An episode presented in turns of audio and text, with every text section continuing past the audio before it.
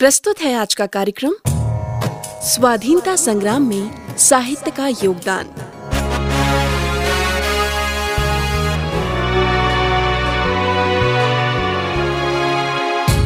इस कार्यक्रम में हमारा प्रयास रहेगा कि स्वाधीनता संग्राम में साहित्य और साहित्यकारों के योगदान को रेखांकित किया जाए। नमस्कार श्रोताओं, नब्बे दशमलव आठ मेगा पर ये रेडियो आज़ाद हिंद का प्रसारण है। मैं हूँ आपके साथ आपकी रेडियो मित्र मोनिका तिवारी मिश्रा। श्रोताओं, आज हम बात करने जा रहे हैं राष्ट्र कवि मैथिली शरण गुप्त जी की रचना भारत भारती पर, जिसने स्वतंत्रता आंदोलन के दौरान लोकप्रियता के शीर्ष को छुआ था। उस समय हर भारतीय की जुबा पर इस किताब की चर्चा हो रही थी और देशभक्ति के रस का जादू सर चढ़कर बोल रहा था। आइए, जानते हैं इसी रचना के बारे में हमारे आज के मेहमान से स्वागत करते हैं स्टूडियो में डॉक्टर रितु शर्मा जी का। आप एक लेखिका हैं और साथ ही साथ आप माइंडफुलनेस पर भी कार्य कर रही हैं। नमस्कार मैम आपका बहुत बहुत स्वागत है। नमस्कार। मैम आप प्लीज़ हमें मैथिली शरण गुप्त जी की रचना भारत भारती के बारे में जानकारी दें। मैथिली शरण गुप्त जी की रचना कालजयी रचना है भारत भारती। जिसके बारे में आज हम आपके सामने चर्चा करने जा रहे हैं। भारत भारती 1912 में इसका रचना काल है, रचना का समय है और जब भारत आज़ादी के लिए आतुर था, व्याकुल था, आज़ादी की लड़ाई के लिए पूरे भारत में शंखनाद हो चुका था, उस दौरान हमारे राष्ट्र कवि मैथिली शरण गुप्त जिन्हें दद्दा भी कहा जाता है, उन्होंने इसकी रचना कर पूरे भारतीयों को एकजुट करने का बहुत ही प्रशंसनीय प्रयास किया। सांस्कृतिक चेतना जगाने का उन्होंने जो काम किया, उस दौर में ऐसी कोई पुस्तक नहीं थी, यहाँ तक कि कोई पुस्तकें भी नहीं थीं जिन्होंने इस प्रकार का अनूठा कार्य किया हो और इसी कारण इस पुस्तक को असाधारण लोकप्रियता मिली। तभी महात्मा गांधी ने उन्हें राष्ट्रकवि की उपाधि प्रदान की। वैसे देखा जाए तो यह स्वतंत्रता आंदोलन उस समय के भारतीय अपकर्ष की अवस्था से प्रेरित होकर लिखी गई थी, लेकिन साथ ही इसमें कुछ कालजयी समस्याओं को भी उठाया गया है, जो इसे वर्तमान में भी प्रासंगिक बनाते हैं। देखिए, बहुत स्पष्ट सी बात है, हमारे पास जैसी जानकारी है कि उस दौर में हमारा देश बहुत तरह की मुद्दों में उलझा हुआ था, बटा हुआ था। जातिगत समस्याएँ थीं और भेदभाव था, सामाजिक अस्पृश्यता थी और छोटे बड़े अमीर गरीब के बीच में खाई थी। इस तरह बहुत सारी ऐसी विषमताएँ मौजूद थीं कि उस समय में आज़ादी के लिए संघर्ष करना बड़ा कठिन सा प्रतीत होता था। तो हमारे राष्ट्रकवि मैथिली शरण गुप्त जी ने एक बहुत अच्छा समाधान दिया भारत की जनता को, भारतवर्ष को, कि उन्होंने इसकी रचना की और इस, इतनी विशेष ये कृति है क्योंकि इसे तीन भागों में इसे लिखा गया है, इसके तीन खंड हैं। एक है अतीत, एक है वर्तमान और भविष्यत। बहुत ज़रूरी था उस समय में कि लोगों को ये बताया जाता कि हमारा गौरवशाली अतीत क्या है, हमारी परंपराएँ क्या हैं, हिंदू धर्म क्या है, हमारा जो उदात्त, जो हमारी विचार शैली है, विचारधारा है, चिंतन है, परंपरा है, उसके बारे में लोगों को जागरूक करना बहुत ज़रूरी था। इसीलिए मैथिली शरण गुप्त जी ने अतीत खंड में हमारे इस परंपरा के बारे में लिखा है। अपनी प्रस्तावना में वे लिखते हैं, यह वह समय था कि यह देश विद्या, कला कौशल, सभ्यता में शिरोमणि था और यह एक समय है कि इन्हीं बातों का इसमें सोचनीय अभाव हो गया है। देखिए, गौरतलब है कि हम बहुत ही समृद्ध रहे अपनी कला में, विज्ञान में और अध्यात्म में और इस समृद्धि के कारण ही जो भी कुछ हमारे देश को पूरी दुनिया ने दिया है, वो अपने आप में बहुत ही अनूठा है और जिसकी कोई तुलना नहीं की जा सकती। ये बात अलग है कि आज हम उसे भूल बैठे हैं और हम विस्मृत कर रखे हैं अपने आप को कि ऐसा कुछ भी नहीं है। तो इसी बारे में वे ऐसा लिखते हैं। वो ये भी कहते हैं कि सामाजिक कुरीतियाँ जो हैं, उनका, उसके प्रति विश्वास ये था कि जब तक हमारी बुराइयों की तीव्र आलोचना न होगी, तब तक हमारा ध्यान उनको दूर करने की समुचित दृष्टि से आकृष्ट नहीं हो सकता है। मतलब कि जो भी सामाजिक, जो विषमताएँ और बुराइयाँ, कुरीतियाँ जिनको हम कहते हैं, वो उस समय में जो पैदा हुई थी, अपने अहंकार के कारण या अपने दम्भ के कारण, उनके ऊपर विजय पाने के लिए उनकी आलोचना करना बहुत ज़रूरी था, ऐसा वो कहते थे। कि जब तक आप किसी चीज़ को तोलोगे नहीं, आप ये देखेंगे नहीं कि ये अच्छी है बुरी है इससे क्या परिणाम हो सकता है? तब तक हम उसके बारे में सही निर्णय नहीं कर सकते हैं।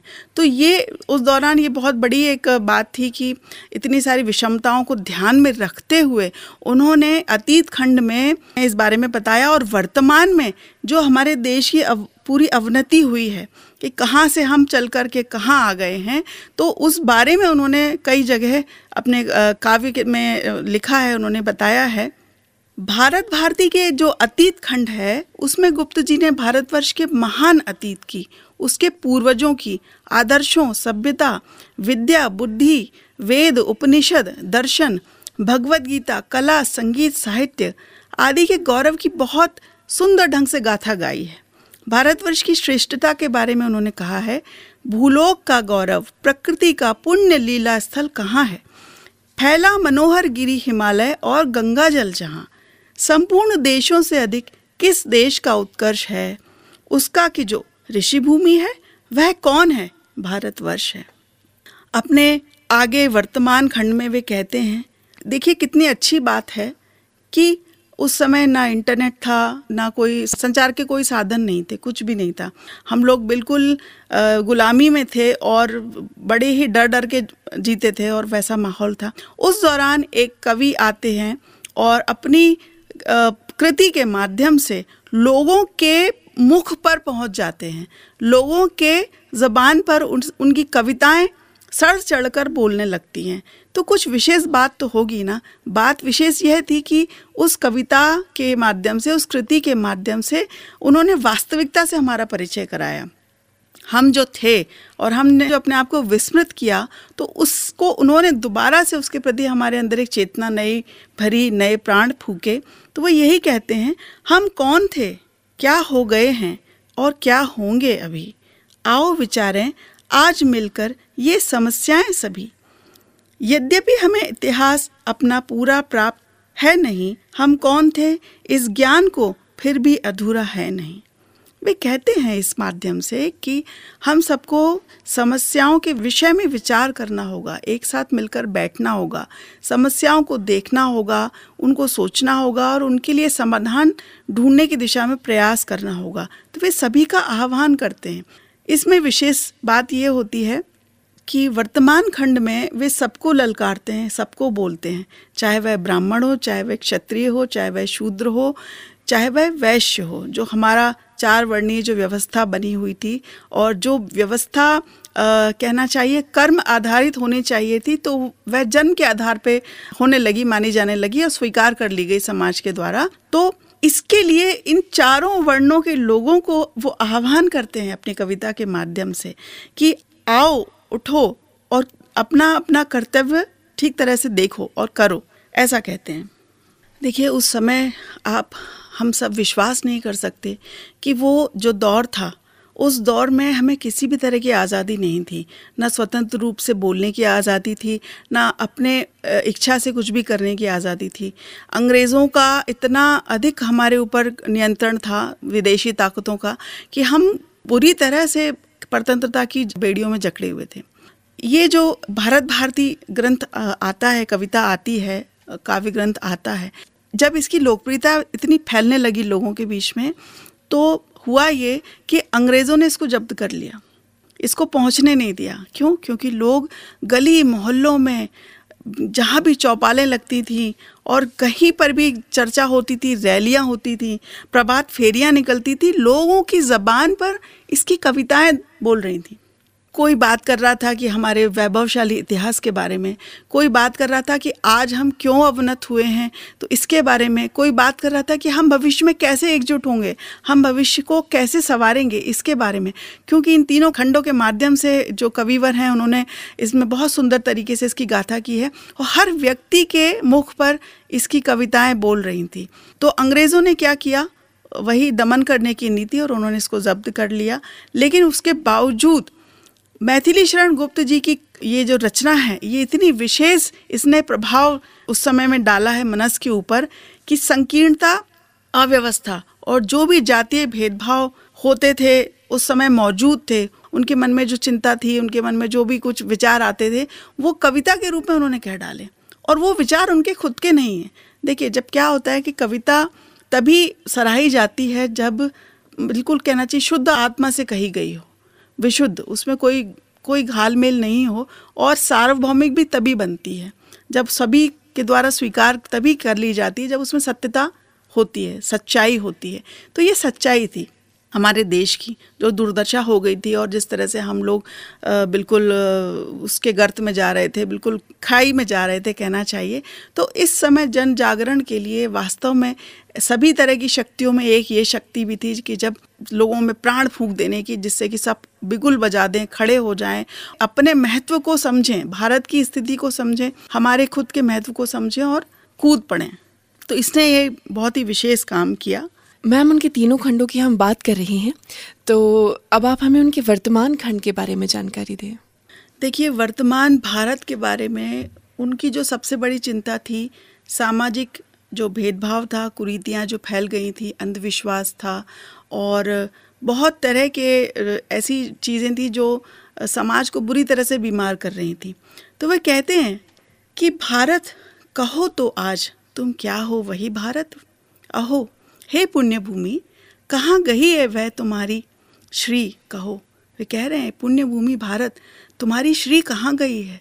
तुम्हारा जो जो वैभव था, तुम्हारी जो आभा थी, वह कहाँ चली गई है? अब कमल क्या? जल तक नहीं, सर मध्य केवल पंख है। वह राज राज कुबेर अब हाँ रंग का भी रंग है। तो ये उनकी चिंता थी कि गौरव है हमारा वो हम धीरे धीरे धीरे धीरे उससे दूर हटते जा रहे हैं और पराधीनता की बेड़ियों में जकड़े चले जा रहे हैं। वे आगे भी कहते हैं, प्राचीनता के चिन्ह भी क्या अब तुम्हारे रह गए? खंडर खड़े हैं, कुछ सही, पर आज वे भी हैं नए। सुनते हैं हाय, हम जा पहुँचे, अब जहाँ कोई हमें वे मत कहो। देखो ना, अब हम वे कहाँ? वे पूछ रहे हैं वे जन साधारण से, जनता से सवाल कर रहे हैं कि अब जो अवशेष हमारे पास बचे हैं मंदिरों के, प्राचीन जो जितनी भी इमारतें थीं, या जो भी ऐसे चिन्ह थे जहाँ पर कि हमारे ऋषियों ने, मुनियों ने तप किया और जनसाधारण को अलौकिक जो चीज़ें हैं, उसके बारे में ज्ञान दिया, जो ज्ञान परंपरा जो चली आ रही है, वह अब खंडहर के रूप में तब्दील होती चली जा रही है। इसके लिए उन्हें बड़ी चिंता होती थी। आज भारत भारती पे हम चर्चा करने बैठे हैं तो ये बड़ा ही महत्वपूर्ण है कि हम आज चर्चा कर रहे हैं आत्मनिर्भर भारत के ऊपर, स्वदेशी के ऊपर हमारा ज़ोर है। और इसके लिए लोगों को बहुत जागरूक भी किया जा रहा है। तो उस समय 1912 के काल में जब ये इसकी रचना की गई, तभी गुप्त जी ने कह दिया था, आओ विदेशों से यहाँ सब वस्तुएँ व्यवहार की, धन धान्य जाता है यहाँ से, यह दशा व्यापार की। जिस वस्तु को हम दूसरों को बेचते हैं एक में, लेते उसी को बीस में हैं, डूब कर अविवेक में। जो देश कच्चा माल ही उत्पन्न करके शांत है, उसका पतन एकांत है, सिद्धांत यह निर्भ्रांत है। तो वे यही कह रहे हैं कि हम कैसे दीन नहीं होंगे। हम एक अपने जो चीज़ है, अपनी जो वस्तु है हमारे पास, जो भी कुछ पूंजी है, उसका हम मूल्यन कर रहे हैं, उसको हम आंकते ही नहीं है, कम आंकते हैं। और जो बाहर की चीज़ें विदेशी है, चीज़ें उसको, उसका आकलन हम बहुत ऐसा करते हैं बढ़ चढ़ कर। तो आज की स्थिति भी यही है। आज भी हमारा जो निर्भरता है, अब तो हालाँकि कम है, पर फिर भी कुछ क्षेत्रों में है कि हम निर्भर हैं दूसरे देशों पर, आयात पर निर्भर हैं। तो हमें आज ज़रूरत है इसको एक बार फिर से पढ़ने की एक बार फिर से समझने की जो उन्होंने उस समय कहा। और यदि हम बात करें कि भविष्य के बारे में जिस तरह से उन्होंने दूसरों को बताया कि आगे चलकर किस तरह से हम एकजुट होंगे तो उस बारे में भी आप हमें बताएँ कि कैसे उनकी जो सोच थी इतनी दूर की दृष्टि से उन्होंने देखा समझा और लोगों तक वो जानकारी देने का प्रयत्न किया। देखिए आजकल क्या है कि तकनीक ने बहुत शिखर पर स्थान प्राप्त कर रखा है। और तकनीक की वजह से कोई भी सूचना एक सेकंड में एक पल में दुनिया के किसी भी कोने में पहुँच जाती है।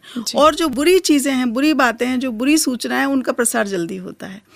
तो आज की स्थिति ऐसी है कि हमको एकजुट होना पड़ेगा। भविष्य खंड में वे भारत की जनता से आह्वान कर रहे हैं कि कैसे हम एकजुट हो सकते हैं कैसे हम अपनी समस्याओं के समाधान को खोज सकते हैं। और वे विनती करते हैं, विनय कर रहे हैं। वे कह रहे हैं, इस देश को है दीन बंधो, आप फिर अपनाइए। भगवान भारतवर्ष को फिर पुण्य भूमि बनाइए। जड़ तुल्य जीवन आज इसका विघ्न बाधा पूर्ण है। हे रम्य, अब अवलंब देकर विघ्न हर कहलाइए। हम मूक की वा मूढ़ हों, रहते हुए तुझ शक्ति के। माँ ब्राह्मी, कह दे ब्रह्म से सुख शांति, फिर सरसाइए। इस तरह से वे आह्वान कर रहे हैं और जो उनका आह्वान आज़ादी के समय है, वही आह्वान आज भी उसी जनमानस से है, क्योंकि मानसिक स्थिति उतनी नहीं बदली है। हमने ज़रूर प्रगति कर ली है विकास बहुत कर लिया है लेकिन उसके बावजूद भी हम बहुत सारे ऐसे आ, कहना चाहिए कि चीज़ों में जकड़े हुए हैं कि उनसे बाहर निकलना हमें बहुत ज़रूरी है।